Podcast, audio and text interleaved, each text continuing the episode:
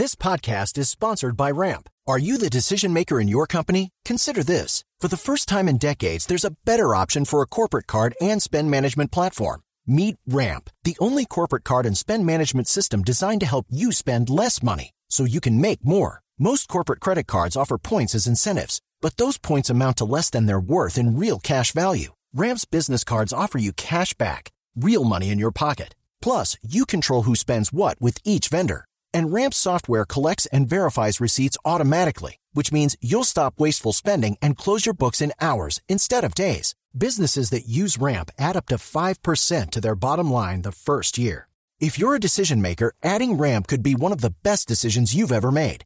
And now get $250 when you join Ramp for free. Just go to ramp.com slash easy. Ramp.com slash easy. R-A-M-P.com slash easy. Cards issued by Sutton Bank and Celtic Bank members of DIC terms and conditions apply. Boombox. ¿Qué tal? Bienvenidos a esta actualización de noticias aquí en Blue Radio. Hoy, martes 30 de enero. Les acompaña como siempre Slobodan Wilches. Aquí están las noticias. Seguimos muy atentos a la situación del incendio que se presenta en el municipio de Sopón, en el departamento de Cundinamarca, donde las autoridades han controlado las llamas en un 80%. La información a esta hora, Nicolás Ramírez también nos entrega un balance de los últimos incendios registrados en Bogotá. Nicolás Ramírez. El departamento de Cundinamarca en el municipio de Sopó se ha visto azotado por dos incendios. El primero de estos se presentó en una vivienda que fue consumida en su totalidad por las llamas debido a un cortocircuito de cables de mediana tensión. El segundo es el incendio forestal que ya consumió varias hectáreas generando bastante pánico en la comunidad. Hay que destacar que pese a la gran magnitud que ha tenido este incendio no se han reportado ningún tipo de lesionados, ya se ha controlado en un gran porcentaje como lo señaló Luis Fernando Navarro, secretario de Gobierno de Cundinamarca. Podemos decir que ya está controlado en un 80% nuestras unidades de bomberos, ya para sofocar ese 20% que queda. Vale la pena resaltar que la emergencia de Sopó no es la única registrada en las últimas horas, ya que el parque Entre Nubes en la localidad de Osme, en Bogotá, se generó un nuevo incendio, el cual causa preocupación ya que en esta zona del parque hay varios terrenos de invasión, los cuales si son alcanzados por el fuego provocará una mayor emergencia. En los trabajos de mitigación ya se han realizado alrededor de 36 descargas consiguiendo controlar el incendio en un gran porcentaje, como lo mencionó el alcalde de Bogotá, Carlos Fernando Galán. Tenemos un control, según me informan el cuerpo de bomberos, de cerca de un 60%. Ya tenemos agua en el cerro. También hay que resaltar que este no es el único incendio en la capital, ya que se presentó un nuevo foco de calor en el Cerro El Cable, el cual con 40 descargas de agua logró controlarse, destacando que este foco no era en el área original en el que se generó este incendio durante la semana y que debido a las características del sector este se haya movido de manera subterránea. Por otra parte, el alcalde de Bogotá manifestó la necesidad de instalar un puesto de avanzada en el sector de Sumapaz debido a la falta de reacción que se tendría en caso de presentarse una emergencia en esta zona de la capital. Nicolás Ramírez, Blue Radio. Entre tanto, la Guardia Indígena de Cubará, en el departamento de Boyacá, llegó a reforzar los trabajos de mitigación del incendio forestal que se registra en el Parque Nacional Natural El Cocuy en esta región del país. La emergencia ya completa cinco días. En Tunja, Jairo Niño. Eslodoban, buenos días. El incendio en el Parque Nacional Natural El Cocuy sigue siendo fuerte por lo que el gobernador de Boyacá, Carlos Amaya, anunció el traslado de la Guardia Indígena de Cubará para la zona de la emergencia, donde ya se completarían cuatro días. Enviar personal por tierra, aunque la distancia es de cinco días por tierra, tomamos la decisión de transportar a indígenas de la Guardia Indígena del municipio de Cubará para que acompañen la zona. En Boyacá también se registra otra emergencia por incendio forestal en la población de San Mateo, donde durante gran parte de la noche intentaron controlar el fuego. Desde Tunja, Jairo Niño, Blue Radio. Y en Santander continúa en alerta roja debido a las altas temperaturas y al desabastecimiento de agua en varios municipios. Sin embargo, se conoce la cifra actualizada de tierras quemadas en la última semana. Un poco más de 1.100 hectáreas fueron arrasadas por los incendios, mientras que en la ciudad de Bucaramanga se declaró la calamidad pública. Julián Mejía. Eslodoban, buenos días. Las autoridades en Santander actualizaron la cifra de hectáreas quemadas por los incendios de la última semana en este departamento. En total son 1.145 hectáreas de tierras que fueron arrasadas por las llamas. Las zonas más afectadas fueron reservas naturales, especialmente el páramo de Berlín. En 83 municipios de Santander se mantiene además la alerta roja debido al riesgo de incendios. Eduard Sánchez es el director de la Oficina de Gestión del Riesgo en este departamento. Balance de hectáreas, el departamento de Santander está aproximadamente en unos 1.145 hectáreas afectadas. La mayoría de ellas han sido reservas forestales. En Bucaramanga, el alcalde Jaime Andrés Beltrán declaró la calamidad pública en la ciudad para atender las emergencias causadas por incendios y hacer frente a las pérdidas de cultivos por la fuerte sequía. Todos nuestros esfuerzos de cada una de las instituciones estará para poder resolver y mitigar los problemas que están surgiendo de manera inmediata y poder mitigar los problemas medioambientales, la recuperación de la flora y de la fauna. Las autoridades de Santander se encuentran en alistamiento y confirmaron que 20 carrotanques están listos para abastecer de agua a las comunidades donde se presenta la escasez. En Bucaramanga, Julián Mejía, Blue Radio y debido al desabastecimiento de agua potable que enfrenta el Atlántico por falta de lluvias, ya son 52 las poblaciones y los municipios entre veredas y corregimientos las que están recibiendo asistencia con carrotanques. Dianos Pino en Barranquilla. En el departamento del Atlántico, los municipios de Candelaria, Manatí, Luruaco, Campo de la Cruz y hasta el corregimiento de Puerto Giraldo en Ponedera se encuentran en alerta máxima por cuenta de la sequía que ya se presenta en algunos tramos del río Magdalena y afecta a unas 66 mil personas. Legui Ospina, secretaria de Aguas del departamento, señala que ante la situación ya ha sido necesario empezar a llevar carrotanques cargados de agua a 52 sectores del área rural de estos municipios. En compañía con los alcaldes han venido haciendo el ruteo para garantizar de manera equitativa la entrega del agua y que no se presente inconvenientes en esta actividad. Pero no solo autoridades del Atlántico refuerzan medidas en el departamento de Sucre, donde 11 municipios se han declarado en emergencia para mitigar la afectación del niño, también están enviando carrotanques para abastecer de agua potable a las poblaciones en riesgo y se gestiona desde la gobernación el mantenimiento de jagüeyes y la perforación de nuevos pozos. En Barranquilla, Diana Ospino, Blue Radio. Y otra de las noticias del día tiene que ver con que fue liberado Sócrates Curí Perea, tío de la gobernadora del Chocó, Nubia Carolina Córdoba.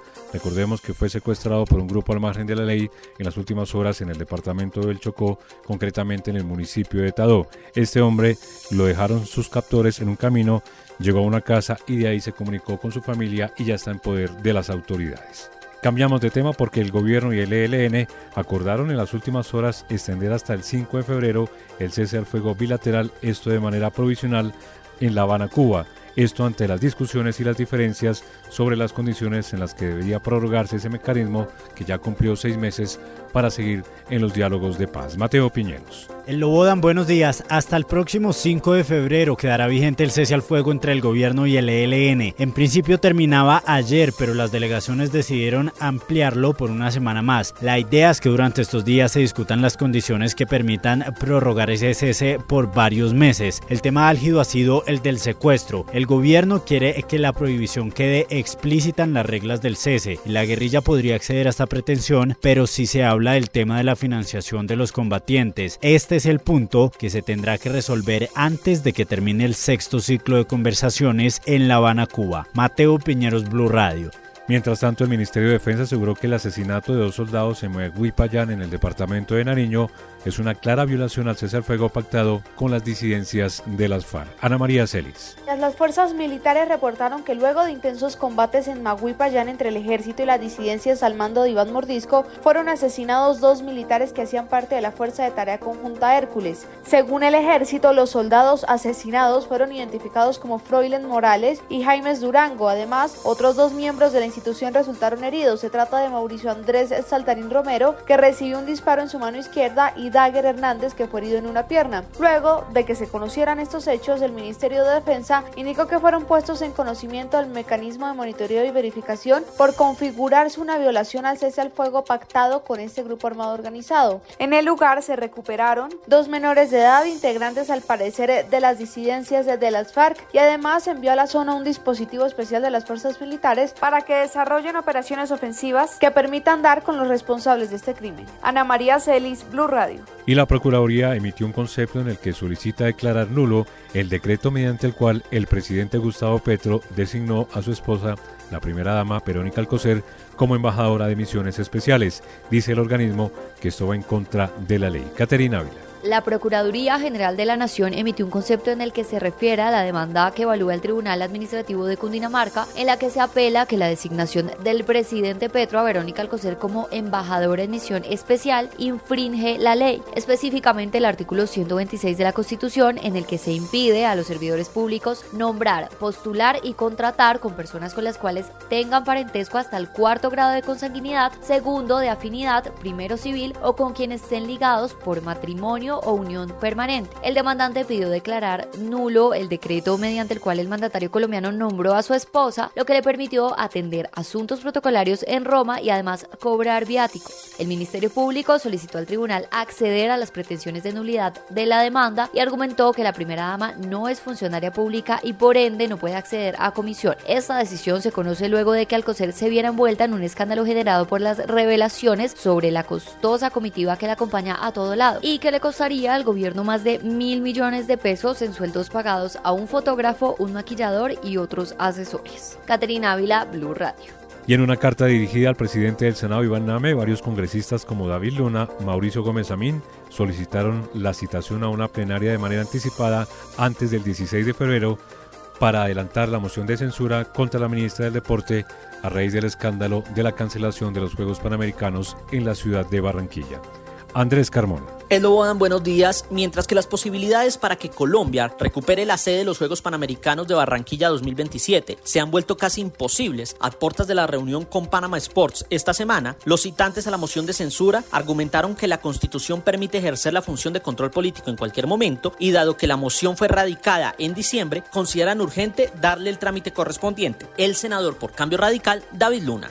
El haber perdido los Juegos Panamericanos no solamente es una vergüenza nacional e internacional, también amerita que exista una responsabilidad política y por ende la ministra debe abandonar su cargo de manera inmediata. Incluso la consideración de algunos congresistas es que la importancia de realizar el debate antes de retomar las sesiones ordinarias del Congreso es para evitar que la ministra renuncie a su cargo antes de que reciba la sanción política por parte del legislativo. Sin embargo, en la Constitución y en la Ley Quinta se establece que la moción de censura podrá prevalecer incluso si el funcionario es apartado de su cargo por decisión del Ejecutivo o por decisión propia. Andrés Carmona, Blue Radio. Y cerramos eh, con deportes porque la selección Colombia sub-23 perdió frente a Venezuela y ya suma tres derrotas en línea en el torneo preolímpico sub-23. Este jueves juega con Bolivia la selección Colombia, por supuesto, ya quedó eliminada. Juan David Rivera. La selección Colombia Sub-23 no levanta cabeza, perdió 1-0 frente a Venezuela y ya suma tres derrotas en tres presentaciones en el torneo proolímpico. El único gol del partido lo anotó Giovanni Bolívar, quien al minuto 34 cabeció en un tiro de esquina cuando se deshizo de su marca, que era de Juan Castilla, e impactó de manera solitaria el balón a la altura del punto penal. Respecto al partido frente a Brasil, el 11 titular de Colombia tuvo cinco cambios. Ingresaron Devan Tantón, Josen Escobar, Brian Palacios, Oscar Perea y Alejandro Rodríguez de inicial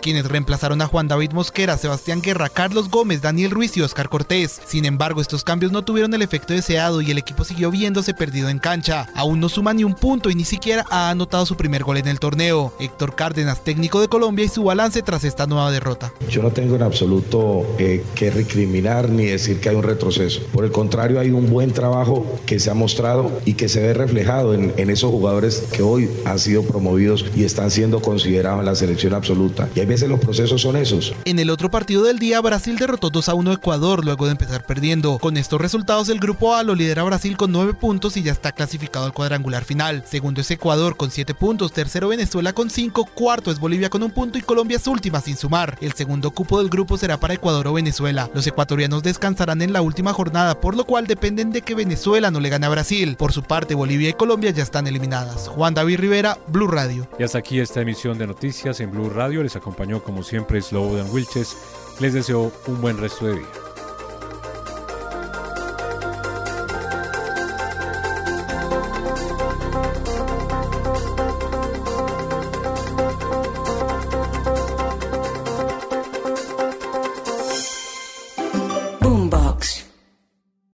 Protect your dream home with American Family Insurance.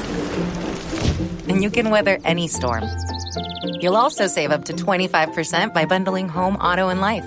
American Family Insurance. Get a quote. Find an agent at amfam.com. Products not available in every state. Discounts may not apply to all coverages on an auto or home policy. Discounts do not apply to life insurance policies. Visit amfam.com to learn how discounts may apply to you. American Family Mutual Insurance Company SI and its operating companies American Family Life Insurance Company 6000 American Parkway, Madison, Wisconsin.